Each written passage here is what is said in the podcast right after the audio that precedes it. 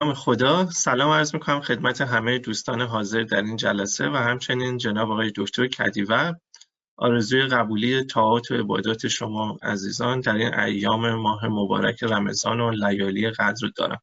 همونطور که در اطلاعی هم ملاحظه فرمودید این جلسه در امتداد سلسله جلسات نواندیشی دینی هستش که از سال 1396 با پیگیری جمعی از دانشجویان و دانش آموختگان ایرانی خارج از کشور در حال برگزاریه تا الان بخشی از این جلسه از طریق سایت و کانال تلگرامی و یوتیوب جناب دکتر کریور منتشر شده که در تلگرام به طور مشخص با هشتگ نواندیشی دینی قابل دسترسی است. موضوع جلسه قبلی مسئله دعا بحثی در کارکردها و معنای مستجاب شدن آن بود که بلافاصله بعد جلسه فایل های صوتی و تصویری آن در اختیار مخاطبین قرار گرفت. این جلسه هم مقارن شده با ایامی که ما درگیر بیماری فراگیری به اسم کرونا شدیم و زندگی همه به نوعی تحت تاثیر اون قرار گرفت. هرچند که در طول تاریخ هم بی سابقه نبوده بیماری های فراگیر دیگه مثل تاون و وبا و موارد دیگری هم بودن که حالا جلوی این بیماری ها ما هر روز با مواردی مثل بلای طبیعی، حوادث غیر عمدی، جنگ های بزرگ، قتل عام مردم بیگناه و شکنجه زندانیان سیاسی و عقیدتی روبرو بودیم این مشکلاتی که همه هم می‌بینیم متوجهش هم هستیم. اما پرسش های فراوانی به وجود میاد مثل اینکه چرا خدای خدا دنیایی به این بدی را آفریده یا چرا خدا به داد بیگانگان بیگناهان نرسیده و دعاشون رو مستجاب نکرده؟ چرا خدا ریشه ظلم و ظالم رو نمی‌کنه و سوالات فراوان دیگه که هممون هر روز درگیرش هستیم که امیدواریم امروز به بخشی از این سوالات پاسخ داده بشه. یه توضیح کوچکی هم در مورد روال جلسه خدمتتون میگم که بخش اول حدود یک ساعت خواهد بود. اختصاص داره به, جن... به ارائه جناب دکتر. پیرامون موضوع جلسه و بخش دومم پرسش و پاسخ خواهد بود. دوستانی که سوال دارن لطفا سوالاتشون رو تو بخش چت این اپلیکیشن ارسال بکنن تا توسط برگزار کنندگان جلسه مطرح بشه. از دوستانم خواهش می‌کنم که در طی برگزاری جلسه حتما صدا و تصویرشون رو خاموش کنن. عزیزان اطلاع داشته باشین که جلسه به طور همزمان در اینستاگرام آقای دکتر با ID at sign محسن underline کدیور underline official در حال پخش هست و در آخرم بگم که این ارائه به فارسی خواهد بود اما امکان مطرح شدن سوالات به دو زبان فارسی و انگلیسی وجود داره برای همین من فقط به انگلیسی به صورت خلاصه نکته رو میگم Dear all, thank you for uh, thank you very much for attending. I would like to take your attention to the following points. The speech by Dr. Kadiva will be in Persian. However, it's possible to ask your question both in, Eng in English and Persian. During the first part, you can write your question in the chat box, and we will raise your question in the second part. Please switch off your microphone and camera during the meeting. Thank you. با این مقدمه دعوت میکنم که شنونده موضوع جلسه امروز ما باشید با عنوان خدا و شهر. جناب آقای دکتر کدیور در خدمت شما خواهیم بود. بسم الله الرحمن الرحیم.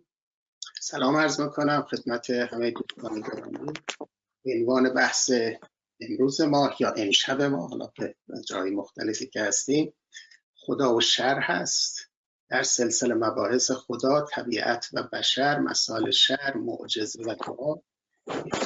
دعا رو جلسه گذشته مطرح شد. این جلسه صرفا به مسئله شر می‌پردازم. امیدوارم که در وقت کوتاه یعنی کمتر از یک ساعت بتونم نکاتی رو که یادداشت کردم خدمت شما ارائه کنم. بود که قبلا نوشته بود در اعلان جلسه در ضرورت پرداختن به مسئله شر رو تکرار نمی کنم. لطف کنید اونجا رو مطالعه بکنید رهیافت به مسئله شر حداقل چهار تا هست. یکی این که ارتباط شهر با بحث در دومش این که سازگاری شهر با نظام احسن عالم. سومش ارتباط شهر با اوصاف خدا. حالا از تو گرفته تا رحمت و خیرخواهی و حکمت و علم و قدرت و امثال. و چهارمش هم ارتباط شر با وجود خدا. دو تا بحث اولی در فلسفه سنتی و کلاسیک اسلامی و غیر اسلامی مطرح بوده یعنی بحثش ارتباطش با قضا و قدر و با نظام احسن. اما دو تا بحث اخیر یعنی ارتباط شر با مسئله صفات خدا و مسئله وجود خدا این مسائل مهم حداقل سه قرن اخیر در دنیاست. یعنی از قرن هجدهم به بعد این دوتا مسئله برجستگی بیشتری پیدا کرده این مباحث مسئله شر در فلسفه دین چه از جانب خدا باوران چه از جانب خدا ناباوران یا ملحدان. هر دو طرف هم بر مسئله اقامه برهان کردند. خدا ناباوران مسئله شر رو مهمترین دلیل بر عدم وجود خدا دونستن. میگن هیچ دلیل دیگری نیست تنها یک دلیل ما داریم و اونم مسئله شر رو بهش پرداختن خدا باوران موحدان هم از طرف دیگه دفاع کردن و ادله طرف مقابل رو نقد کردن. هر دو مسئله هر دو روی کرد در کتاب های فلسفه دین آمده فصل مهمی از فلسفه های دین به این اختصاص اما اگر بخوام به شکل تاریخی یک تاریخچه کوچیک من عرض بکنم اولین کسی که مسئله شر رو به شکل مدون تدوین کرده اپیکور هست در قرن دوم و سوم قبل از میلاد مسیح. یعنی چیزی حدود 24 قرن قبل این مسئله شروع شده. اولین کسی که در دنیای مدرن آمد و این مسئله رو صورتبندی کرد علیه وجود خدا به کار گرفت دیوید هیوم بود. فیلسوف تجربه گرای انگلیسی که متوفای 1776 هست یعنی قرن 18 هم. بعد از اون این در کتاب گفتگوهاش این رو انجام داد. یه لیست بلند بالایی از شرور عالم از اخلاقی و طبیعی و امثال هم درست کرد و بعدش هم گفت آب این همه شر خدا نیست. اینها علیه وجود خداست بعد از اون جان استوارت میل متوفای 1873 یعنی یک قرن بعد از موضع دیوید هیوم دفاع کرد. توی و اون هم یه استدلالی علیه وجود خدا بر اساس شر درست کرد و ارائه کرد. بعد از ایشون برتران راسل متوفای 1970 اون هم همین موضع رو گرفت تقویت کرد که بله شر یک برهان حسابی علیه وجود خدا هست. اما در به دوران معاصر ما شاید این اسامی مهمترین کسانی باشند مهمترین فلاسفه باشند که از جانب خدا ناباوری و الهاد به مسئله شر استناد کردن.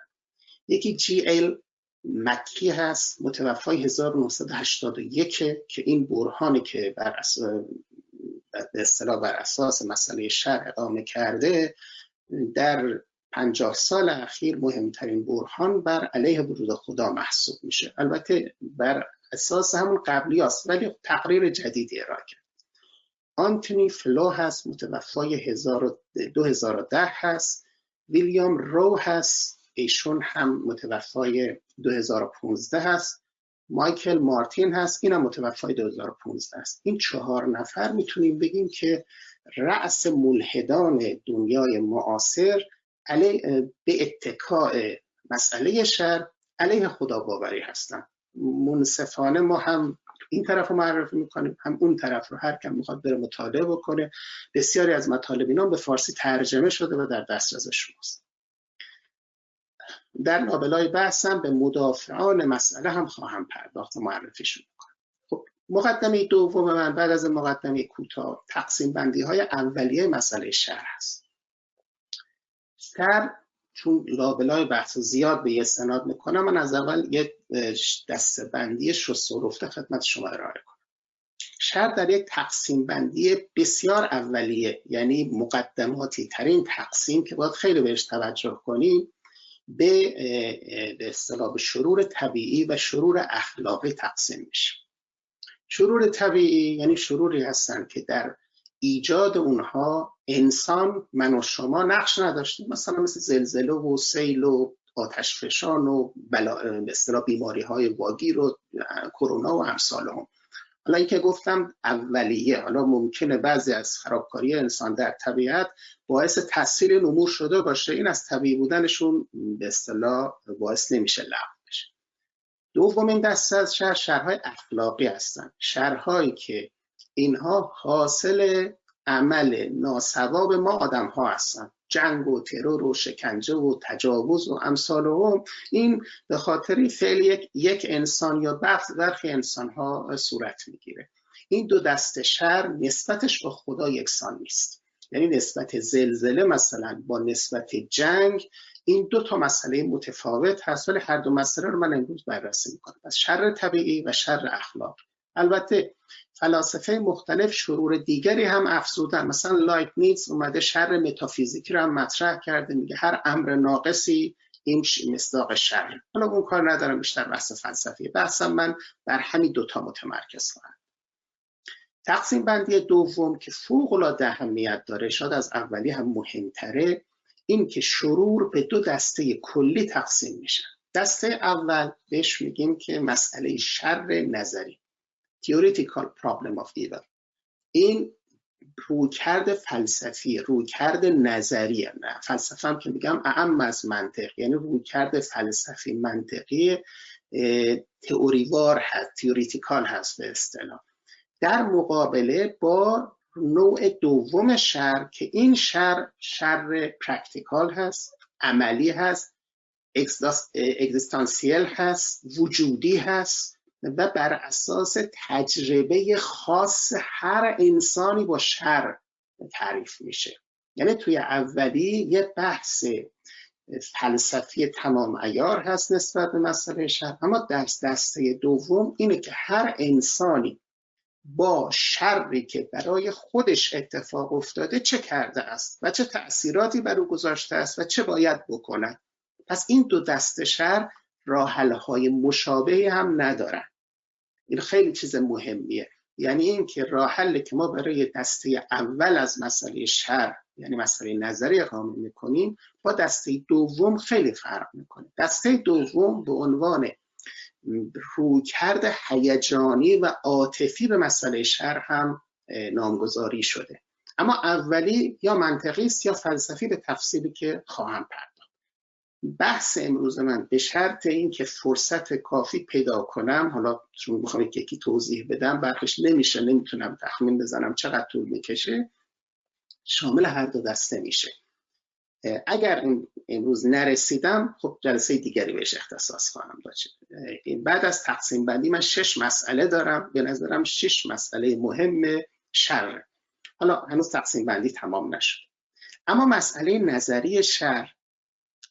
برمیگرده به روابط منطقی و معرفتی گزاره های مرتبط با صفات خدا و وجود خدا با مسئله شر این دسته اول و این به اصطلاح به دو دسته هم تقسیم میشن مسئله نظری شر به دو دسته بزرگ تقسیم میشه. تقسیم میشن اولیش به عنوان مسئله منطقی شر مطرح و مشهور هست. دومیش به عنوان مسئله قرینه ای شر ازش اسم برده میشه. مراد از قرینه ای یعنی مسئله شر قرینه ای بر عدم وجود خداوند. خیلی رک و پوشکنده از همون اولش میان وسط.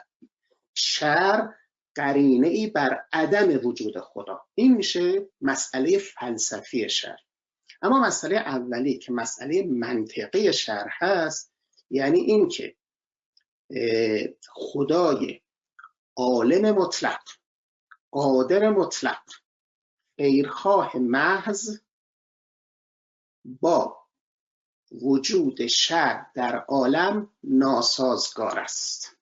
این ناسازگاری یعنی تناقض. این تناقض یک امر منطقی است. شما نمی توانید به خدایی با این سه صفت قائل باشید. در عین حال این همه شر هم تو دنیا وجود داشته باشه.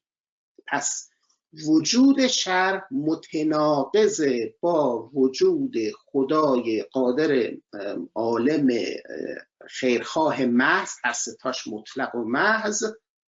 و شر اگر باشد همچه خدایی با همچه صفاتی نمی‌تونن با هم سازگار باشن. یا شما باید بیاین شر از دنیا حذف بکنید که حذف شدنی ظاهرا تا نبوده. یا باید بگید یا خدا نیست یا خدایی با این سه صفت نیست یا در برخی از این صفاتش در نظر بکنید حالا من این رو دقیق ترم برهان رو تقریر می‌کنم. خب تا اینجا معلوم شد که ما در تقسیم بندی مسئله نظری شر یک مسئله منطقی داریم یک مسئله فلسفی داریم. مسئله منطقیش که همون ناسازگاری بود یا تناقض بین این دو تا گزاره خدای با این سه صفت و وجود شر. مسئله فلسفیش هم اون نکته که ذکر کردیم این که با وجود شر باور به خدا نامعقول است غیر معقول است نمیشه بهش باور. خب این به اصطلاح دستبندی اولیه البته هر کدوم اینا من اسمهای مختلفی دارن که میشه به این اسمها رو من اشاره بکنم.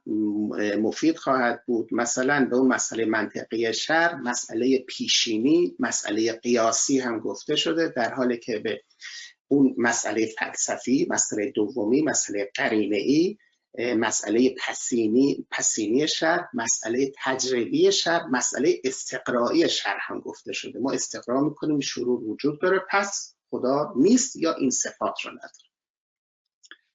بعد مسئله قرینه شر هم یعنی دومی یعنی دومین از مسائل نظری این هم تقریرهای مختلفی داره. بر اساس شروع حالا شر طبیعی باشه شر اخلاقی باشه تو هر کدوم اینها. باز ما دسته بندیه داریم. که نمی‌خوام واردش بشم متفاوت وارد شد. یک نگاه اجمالی هم من به اینجا بیاندازم. و اون این که راحل هایی که برای حل مسئله شر از جانب خدا باوران موحدان مؤمنان اقامه شده اینها به دو دسته بزرگ تقسیم میشه. حالا خوبه ما بدونیم که تو کدوم یک از این دسته ها قرار می‌خوایم بگیریم و بعدش هم حتی خدا ناباوران هم این دسته بندی رو قبول دارن. و مناقشات خودشون رو بر برخی از اینها یا هر دوی اینها وارد کردن اون دوتا به اصطلاح مقابله با مسئله شر به اولی گفته میشه دفاعیه به دومی گفته میشه تئودیسه. دفاعیه یا دیفنس به انگلیسی یعنی اینکه خدا باور می آید و اون ناسازگاری که ادعا شده بود در مسئله منطقی شر یا نامعقول بودن که ادعا شده بود در مسئله قرینه شر رو نقض می‌کنه و از موضع خدا باورانه خودش دفاع می‌کنه. بنابراین اثبات می‌کنه ناسازگاری نیست و بین وجود شر و وجود خداوند دارای این سه صفت کمالی سازگاری است. این به اصطلاح میشه موضع دفاعی. اما در مقابلش تئودیسه. تئودیسه از یک واژه یونانی است. تئو که معلوم به معنای خدا پاره دومش هم به معنای عدل یا عدالت. یعنی عدالت خداوند. میشه ترجمهش کرد نظریه عدل الهی. بر اساس تئودیسه یا نظریه عدل الهی خدا باوران موحدان و مؤمنان کوشش کردند که نشون بدن که ما می‌تونیم به خدای قادر عالم حکیم خیر محض قائل باشیم. این شروع رو هم تبیین منطقی و تبیین فلسفی و تبیین الهیاتی ازش بکنیم. یعنی این شرور هیچ مشکلی برای خدا باوری ایجاد نمی‌کنن. ما باید تفسیرمون رو عوض بکنیم و نه غیر از این. خب این میشه میشه تئودیسه تئودیسی های مختلف هم داریم. یعنی از یهودی داریم مسیحی داریم مسلمان داریم و هر کدومش هم انواع مختلفی دارن. حالا اون من به اصطلاح فلاسفه خدا ناباور رو به شما معرفی کردم. دو تا دو نفر از مهمترین متفکران متعله قرن اخیر که هر دو هم در قید حیات هستند. یکی آمریکایی و یکی انگلیسی. اینها می‌تونیم بگیم شاخصترین مدافعان خداباوری در غرب معاصر هستند. یکیشون آلوین پلانتینگا هست متولد 1932 این فیلسوف آمریکایی است. و دیگری ریچارد سوینبرن هست متولد 1934 فیلسوف انگلیسی. سوینبرن 1384 به ایران اومد به دعوت انجمن همین انجمن حکمت و فلسفه مشهور و در اونجا سخنرانی چند تا سخنرانی ایراد کرد. کتاب های این دو نفر هم مثل مقالات و اون قبلی ها گروه خدا ناباور برخیش به فارسی ترجمه شده. هم از پلانتینگا برخی مقالات و یکی از کتابهاش و هم از سوینبرن یک, یک کتابش حداقل و برخی مقالاتش به فارسی ترجمه شده. یک جمله از سوینبرن اینجا بخوانم. سوینبرن می‌تونیم بگیم مهمترین فیلسوف مسیحی معاصر هست. در چارچوب باورهای مسیحی خودش داره از اندیشه معقول خدا باوری دفاع می‌کنه. پلانتینگا یک خدا باور فلواقع اصلاح شده خود الهیات اصلاح شده اون هم از الهیات معقول داره دفاع می‌کنه و براهینشون بسیار مورد توجه خدا ناباوران هم بوده. یعنی گفتگوهای بسیار جدی بین این دو نفر با اون چهار نفر برخ از اون چهار نفری که ذکر کردم در گرفته. مشخص ترینش ویلیام رو هست که از اردوی خدا ناباوران حمله کرده نقد کرده انتقاد کرده هم به سوینبر هم به پلانتینگا و جواب هم گرفته. به برخی از این گفتگوها من تو عرایز امروزم اشاره می‌کنم. نتیجه جمله خلاصه بگم از موزه سوینبر که یک موزه خدا باور معقول در دنیای معاصر هست. این گونه نیست که فرض بکنیم که این فقط متعلق به ما مسلمین ها داره. حالا من تو بحث امروز به فلاسفه اسلامی کمتر اشاره می‌کنم چون در انتها البته خواهم گفت که بسیاری از این مطالبی که در حوز در دو حوزه گفته شده اکثر قریب اتفاقش در فلسفه اسلامی سابقه داره. سابقه بسیار عمیق هم داره. در حوزه مسئله نظری شر نه مسئله اگزیستانسی شر نه اون مسئله برخورد هیجانی و عاطفی اما در مسئله منطقی و در مسئله فلسفی شر فلسفه اسلامی حق مطلب رو به جا آورده. نه اینکه همه چیز را گفته اما امهات مطالب بهش اشاره شده.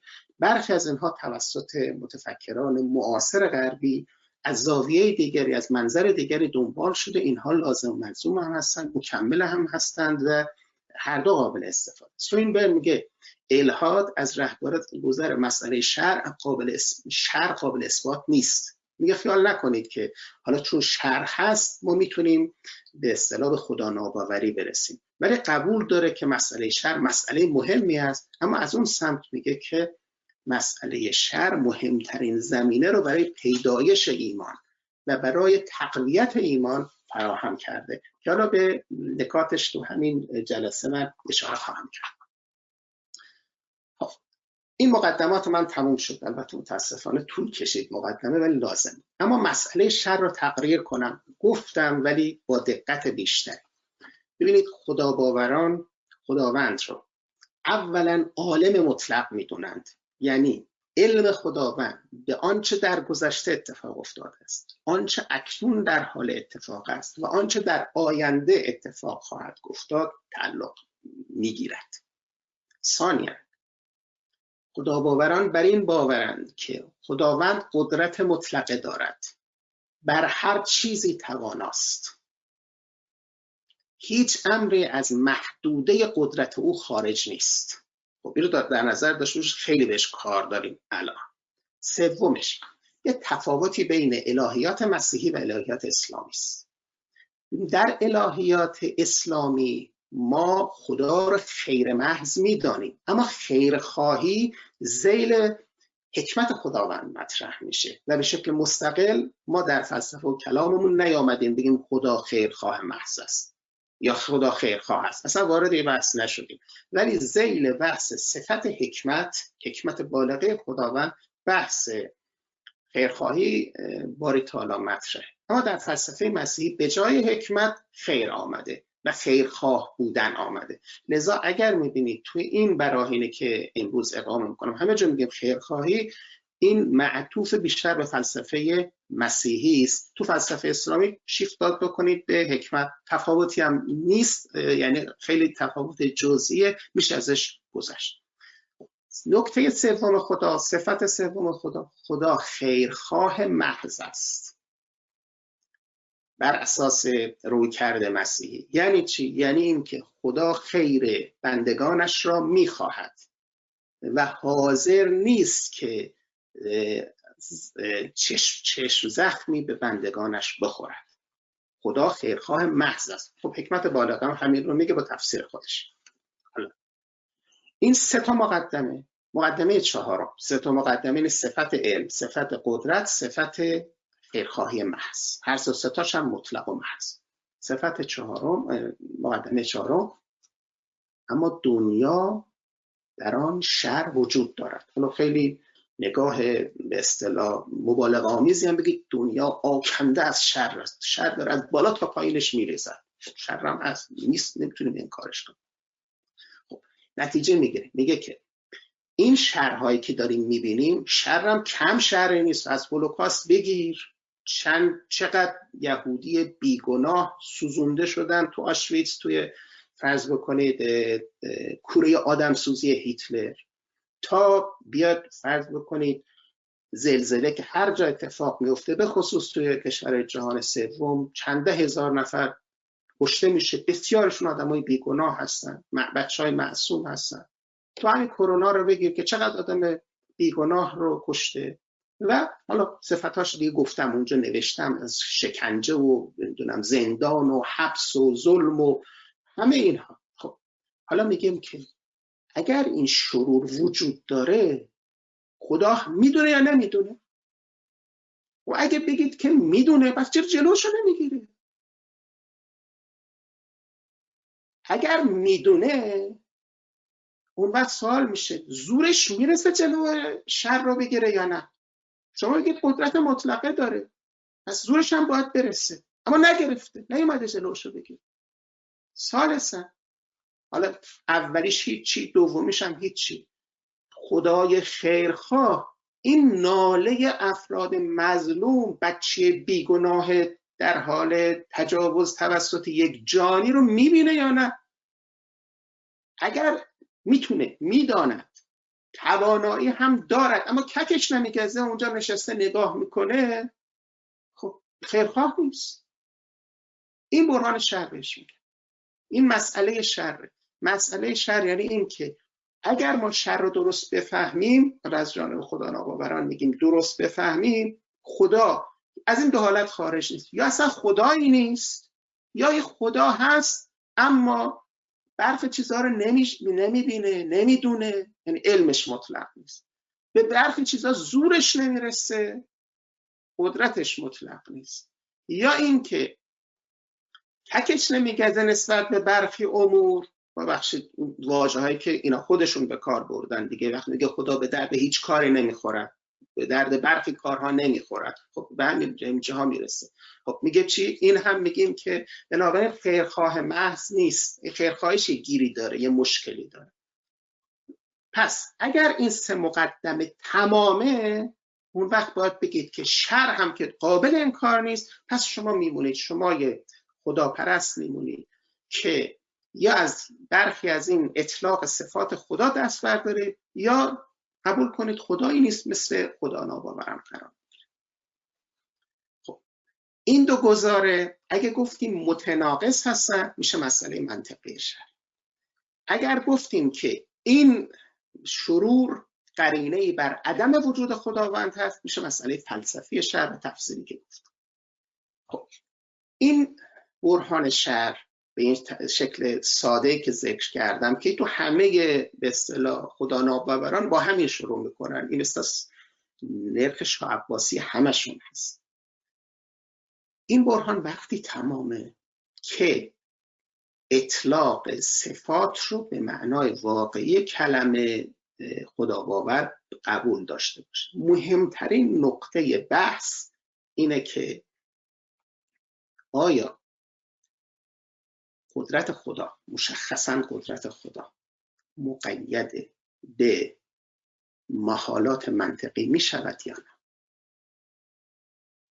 امور بر دو قسمند برخیش به لحاظ منطقی ممکنند برخیش ممتنع و محالند. مثال امر ممتنع.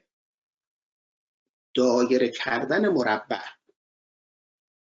هم آن واحد این شکل دایره باشد هم مربع باشد. دو دو تا پنج تا شود. میگیم محال منطقیه. جزء از کل بزرگتر باشد. میگیم محال منطقی جزء همیشه از کل کوچکتره. خب می‌پرسیم آقای خدا باور خدای شما که میگید قدرت مطلقه داره می‌تواند دایره را مربع کند؟ می‌تواند مربع را مثلث یعنی در آن واحد هم مربع باشد هم مثلث باشد. می‌تونه دو دو تا را پنج تا بکنه. اون مثال همیشه می‌تونه چیزی که تو همیشه از ما میپرسیدن می‌تونه سنگی درست بکنه که خودش هم نتونه برداره. خب همین جوری میاد جلو و آیا می‌تونه جز رو از کل بزرگتر کنه؟ می‌تونه اجتماع نقیزین را مجاز کند؟ می‌تونه دو امر متناقض رو در آن واحد محقق کند؟ خب اگه شما گفتی که من به قدرت مطلقه خدا باور دارم باید خدای من این کارا رو بتونه بکنه. اگر گفتی قدرت خداوند به حدی از اطلاق است که حتی محالات منطقی رو هم می‌تونه بپوشاند در این صورت من با درس کنم حق با خدا ناباوران است. یعنی اینکه اعتقاد چون هر جوابی که می‌خوایم بدیم جوابهای بعدی که می‌خوایم بدیم خدا باور میاد میگه که بابا این چیزایی که شما از خدا خواستید محال منطقیه. دنیای بدون شر منطقا محال است. حالا شما میگن باید خدا درست کنه. خب اصلا شدنی نیست. ما وقتی چیزی شدنی باشد را از خدا می‌تونیم بطلبیم. نه چیزی که نشدنی است. و این هیچ خدشه هم به قدرت خدا نمی‌زند. ما به خدای قائلیم که در محدوده امور ممکن منطقی قادر متعال است قادر مطلق است. اما تو این محدوده نه امور محال. خب میگیم که مگه کس مؤمنانی هستند که معتقد باشند که قدرت خداوند مقید به ممکنات منطقی نیست؟ میگیم تو دلت بخواد. هم در میان مسلمانان هم در میان مسیحیان هم در میان یهودیان. حالا من نرفتم درصد بگیرم که بگم اکثرشان چنینند اما خیلی بعیدم نیست که بگیم که بسیاری از اونها چنین هستند. در هر سه دین ابراهیمی که من می‌شناسم این تلقی قائلین جدی داره. یعنی کسانی که معتقد هستند به اینکه محال منطقی بر انسان محال است بر خدا محال نیست. قربان خدا برویم حتی می‌تونه دو تا هم پنج تا بکنه مثلا. من فرض بنده به همچون خدای قائل نیستم. خدای من در محدوده ممکنات منطقی قادر مطلق است. نه همچون چیزی ازش نمیاد شدنی نیست که بیاید یا نیاید. خب یه دعوای جدی است در میان مسیحیان. بسیارشون به این امر قائلند و اون بحث در میان مسلمانان هم کسانی که اشاعره و معتزله که جز عدلیه قرار می‌گیرن اونها دقیقا همین موضعی رو دارن که الان می‌خوام عرض بکنم. یعنی اونها خدا رو قادر مطلق در محدوده ممکنات منطقی می‌دونن. اما بقیه مسلمان ها چنین نیستند. برای همین میشه که میگیم اگر فرض کنید مثال مشهور من با مثال که شنوندگانم آشنا هستن میگم والا این مثال رو مصداقاش میشه عوض کرد و تفاوتی هم در اصل مسئله نکنه. که اون بحث عدالت که خدا می‌تواند امام حسین را به جهنم و یزید را به بهشت ببرد؟ ما میگیم محال است. اون یکی میگه که نخیر اگه شما گفتیم محال است دست خدا رو بستی دست خدا رو نبود. کسی حق مجاز نیست ببنده این همون بحث است که خدا می‌تواند یا باید عادل باشد یا هرچه اون خسرو کند شیرین بود. است که توی کلام ما سابقه فراوان داره. پس این موقع این نکته رو عرض کردم که متوجه باشیم. اگر خدا باوری گفت که ات خدای ما چه در علمش چه در قدرتش چه در حکمت و خیرخواهیش مقید به ممکنات منطقی است این برهان مشکل داره. یعنی برهان خدا ناباور مشکل داره. اما اگر گفت که نخیر شامل قدرت خداوند اینقدر مطلق است که حتی مهارهای منطقی رو هم در بر بگیرد اون وقت حداقل از این زاویه برهان شر موفق است و خدا باور پاسخ متقنی نداره بده. البته تو از وجه های دیگهش می‌تونه یا جلو مثلا بگه که یک حکمتی در این امور هست که عقل انسانی نمی‌رسد. منم نمی‌تونم اون میگه. منم نمی‌تونم پاسخ بدم اما این باعث نمیشه که من دست از دعاوی خودم بردارم. و به این شیوه بر سر به اصطلاح موضع خداباورانه خودش بیسته. اما حتی اگر این را هم از این خدا باور این شکلی با این به اصطلاح قوله به قدرت خاص خدا بپذیریم اون وقت باید بگیم که شما در مسئله شر پاسخی نداشتی.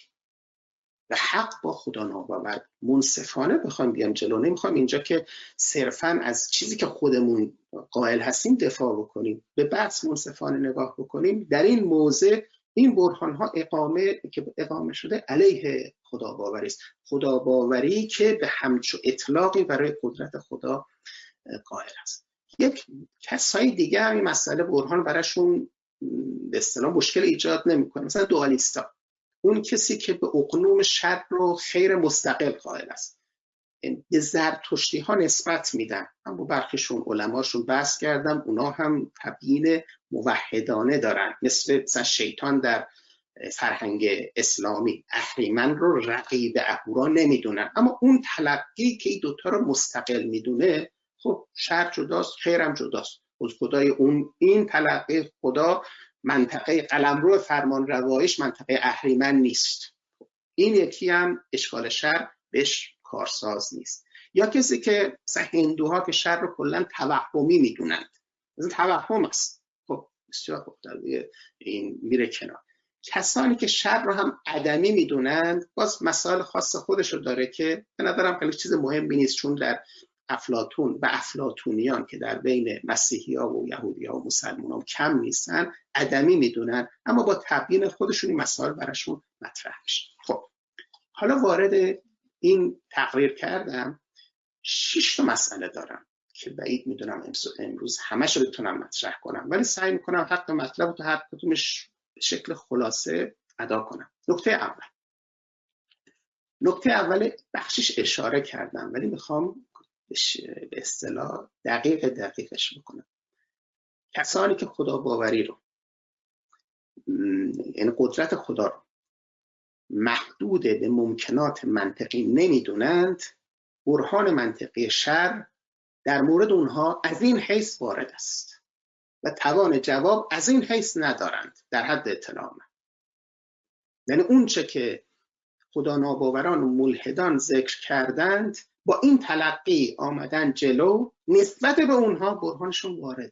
نمی‌تونن جواب بدن. خدا باور تا این نکته بسیار مهم رو توجه نکرده باشد یعنی فکر می‌کنه که خدا هر کاری می‌تونه بکنه هر کاری تو بخواد بکنه تواناست هر کاری. اون وقت ببینید راه که می‌خوام الان ارائه بکنیم. می‌خوام بگیم مثلا خیر کثیر شر قلیل. و در نتیجه جهان بدون شر ممتنع عقلی است. خب این میگه که برای خدای من که ممتنع نیست که خدا می‌تونه یه جهان بدون شر خلق بکنه. حالا بیا درستش کن. ما میگیم آقا نشدنی است. میگه خدا نشدنی نداره. چرا همچون جهان خلق نکرده؟ خدا ناباور می‌ذاره در اصطلاح کف دست خدا باور. میگه تویی که میگی خدا هر کاری می‌تونه بکنه حتی امور محال منطقی بفرما چرا دنیای بدون شر درست نکرده؟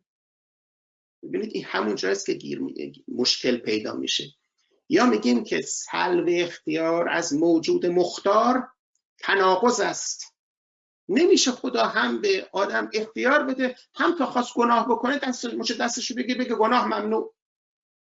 خب این تناقض میگه بابا تو رو من مختار آفریدی. دیگه بی زحمت کنار باش من هر کاری دلم خواست بکنم اون آخرت میام به جواب میدم. اما اگه قرار باشه تا فردی بخواد جنایت بکند تجاوز بکند ناحق بکند هر کار زشتی انجام بده بگیم خدا تو کجایی؟ چه کاری؟ چرا جلوی بنده لجوج سرکشتو نمی‌گیری؟ اگه بگیم بابا این ممتنع است. شما اومدی گفتی انسان مختار است. حالا تا خواست اختیار شر بکند خدا باید تشریف بیاره پایین در آشیست رو ببنده. یاد بگه بزنه تو گردن هیتلر رو قطع بکنه. تو صحرای کربلا تا شم خواسته همچون جنایت ایجاد بکنه دستش رو قطع بکنه. تا ابن مرجم خواسته اون جنایت رو انجام بکنه همونجا نابودش بکنه. و نکرده خدا. ببینید میگیم ممتنع از خدا موجود مختار خلق بکنه و بعد ازش سلب اختیار بکنه. اون موجود, موجود مختار رو سلب اختیار کردن این ممتنع عقلی است این تناقض است. حالا صور دیگرش رو خواهم گفت. می‌خوام این رو تقویت بکنم که بدونید مسئله چقدر اهمیت داره. همین نکته کوچک اولیه مکی کاملا منتفی میشه تقریری که کرده. همین نکته در نظر بگیریم مقدمه اصلیش مخدوش میشه. تو تقریری که از شر کرده. هاکذا بقیه خدا نابران فلاسفه خدا ناباور پس این مسئله باید بپذیریم. حالا موضع ما چیه؟ به عنوان مسلمان شیعه ما قائل هستیم به این که خداوند قدرتش محدود به ممکنات عقلی است. این اتفاقی است هیچ مخالفی در این حوزه نداره این میشه نکته اول من توضیح رو قبلش دادم دیگه بهش نکته دوم این نکته نکته بسیار مهم نیست. یه مقدارم مفصله ولی همه جزئیاتش ان خدمت شما عرض می‌کنم. این عنوان نکته دوم هست نظریه عدل الهی مبتنی بر خیرهای برتر. Theodicy of the greatest goods.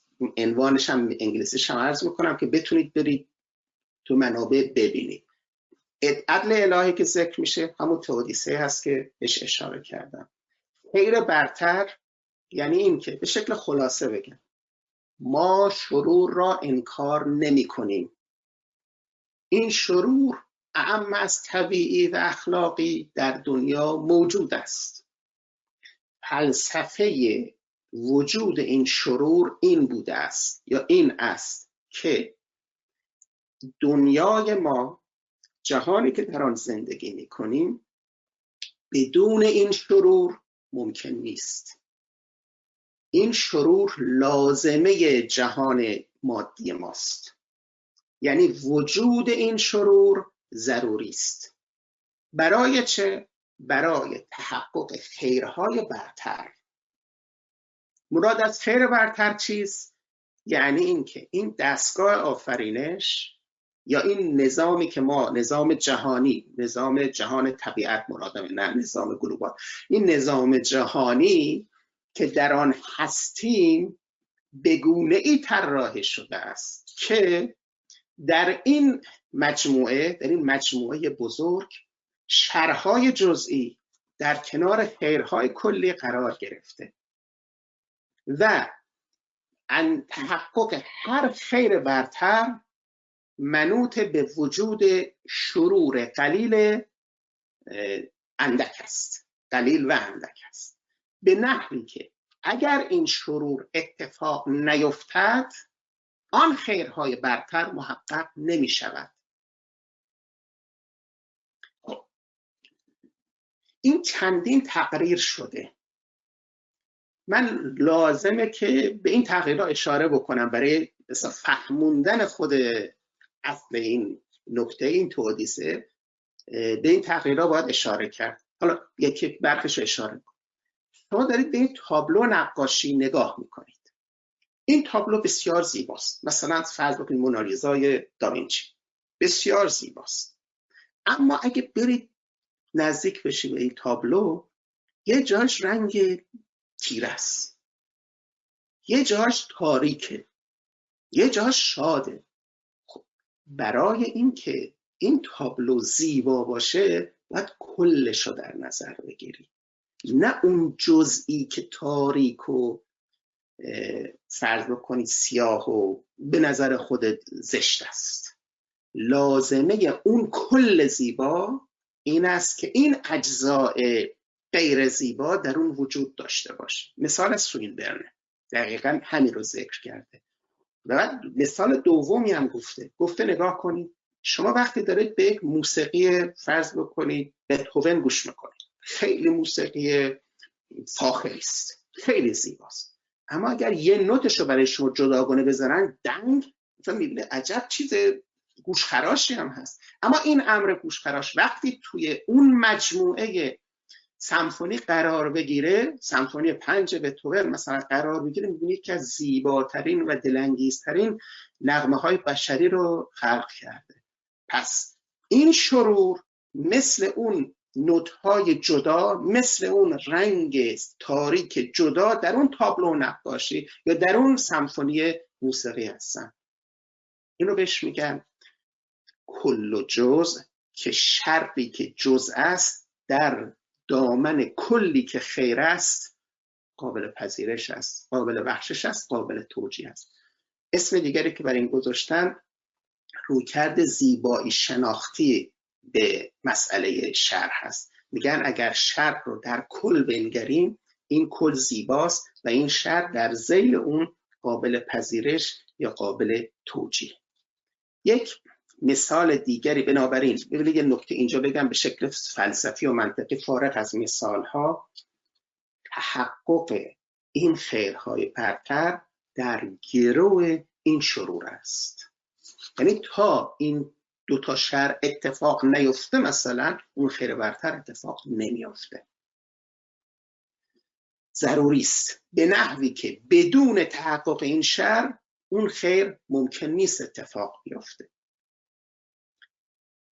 از جمله موارد دیگه که حالا من خیلی نمی‌خوام الان توضیحش بدم چون تو فرهنگ ما موج می‌زنه این این مواردی که ذکر شده این به اصطلاح پاره از فضائل بدون وجود شرور محقق نمیشه. مثلا میگن مسئله فضیلت شجاعت. خب اگر شر نباشه فضیلت ایثار. اگر انسان درمانده نباشه اگر مجروحی نباشه اگر فقیری نباشه چطور این ایثار و گذشت و انفاق و بسیاری از صفات حسنه انسانی فضائل بزرگ انسانی کرامت های انسانی محقق میشه؟ پس اینها جزء خیرهای برتری است در کنار اون شر طبیعی یا اخلاقی که داریم مشاهده می‌کنیم. گاهی وقتا یه چیز دیگری باز تقریر دیگری اینا رو یکی که گفتن. حالا همه رو زیل من همین تقریر خیر برتر آوردم. اون اینه که این شرور چه طبیعی چه اخلاقی؟ وقتی ما مشاهده می‌کنیم یا برای خودمون اتفاق میافته باعث تفتید شدن و ارتقاء وجودی انسان میشه. عبارتی شرور و بلایا برای انسانی که خودش رو نمیبازه. چون گاهی انسان ها افکارشون در شر رها میشه. کسانی که ایوبوار شر رو تحمل می‌کنند و پیمانشون رو با خدا حفظ می‌کنند در شر گداخته میشن در بلا گداخته میشن و گوهر انسانیشون به منصه وجود می‌رسه. روایت سوم زیل همین به اصطلاح خیر برتر اینکه شرور نتیجه منطقی و اجتناب ناپذیر قوانین طبیعت. البته در حوزه شرور طبیعی دارم حرس می‌کنم این قسمتش.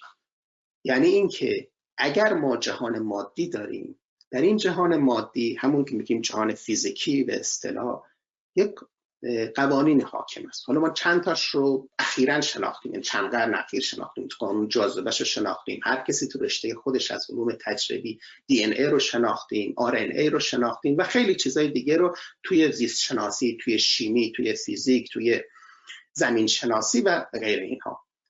حالا این ما می‌تونیم علم مبتنی بر پیش به خاطر اینکه قوانینش بگونه است که یکسان اتفاق میفته آن چیزی که تاکنون الان اتفاق افتاده می‌تونه برای ما الگویی باشد که در آینده این پدیده همین گونه اتفاق میفته پس ما می‌تونیم پیش بینی کنیم می‌تونیم کشفش کنیم پیش بینی حالا اگر قرار خدای تعالی تو هر مسئله طبیعی که شری ایجاد شده دخالت بکنه و مسیر رو عوض کنه مسیر طبیعت رو عوض بکنه. در اون صورت دیگه پیشبینی علمی میسر نبود.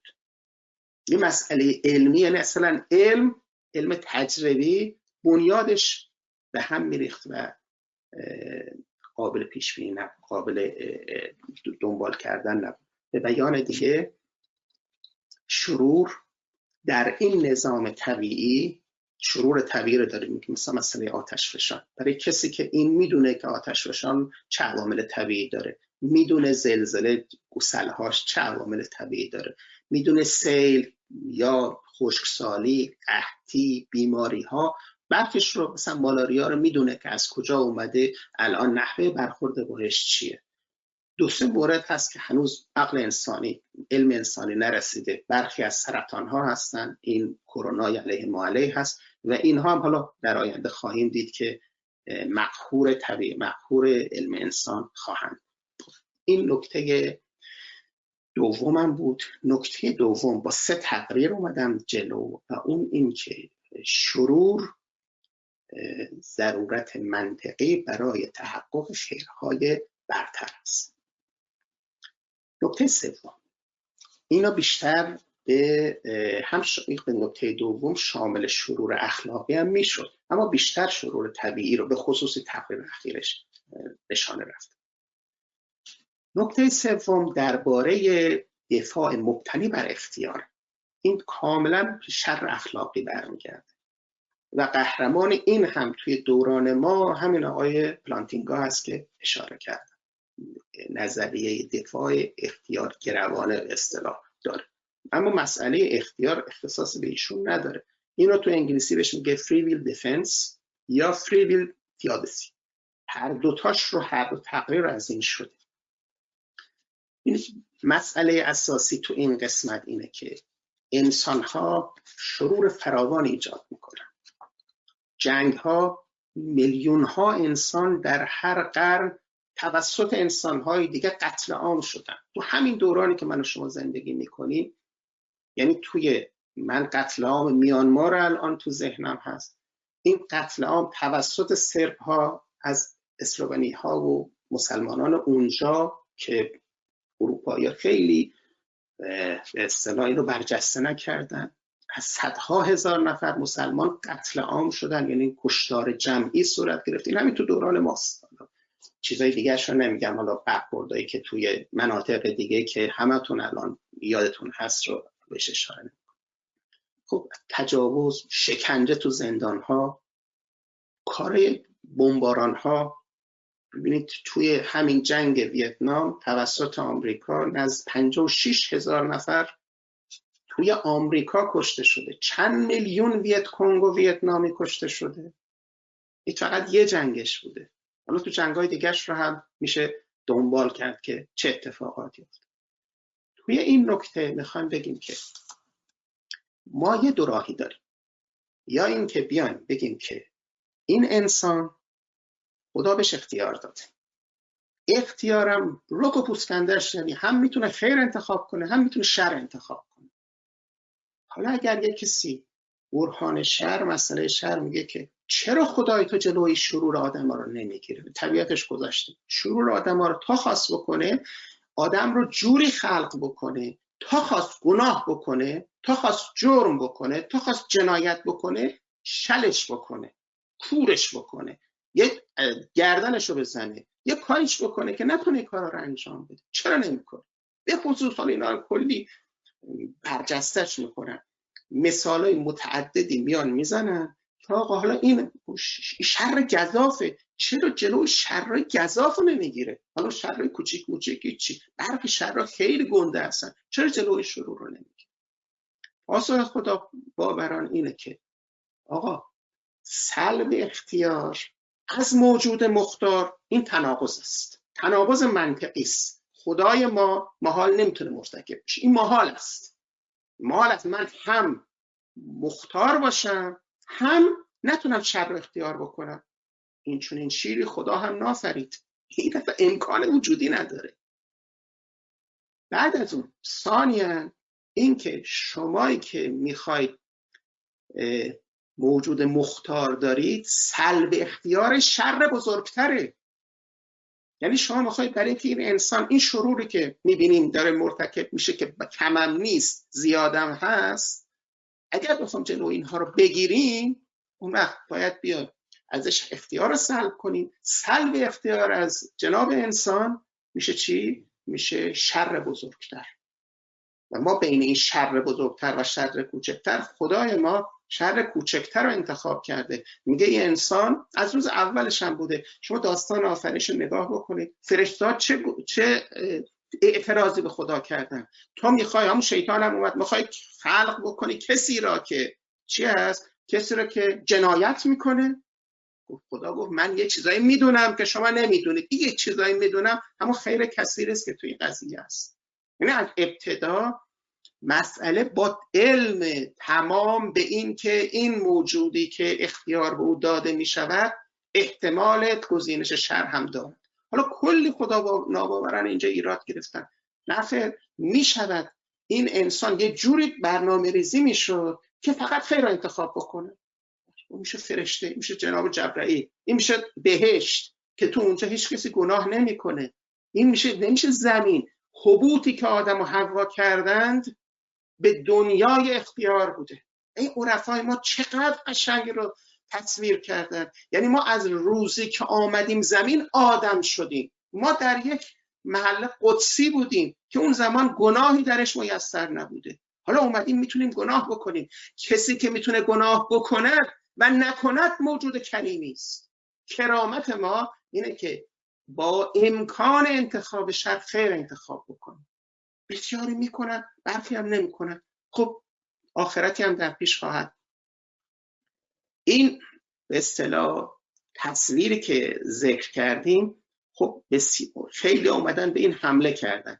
این از آدمای بزرگ هم حمله کردن. دیوید هیوم توماس هابز جان استوارت میل اینا اومدن. مقابل این سوینبرن از این معاصرین غربی اومده به اینها جواب داده که انتخاب خدا بسیار انتخاب مسئولانه ای بوده.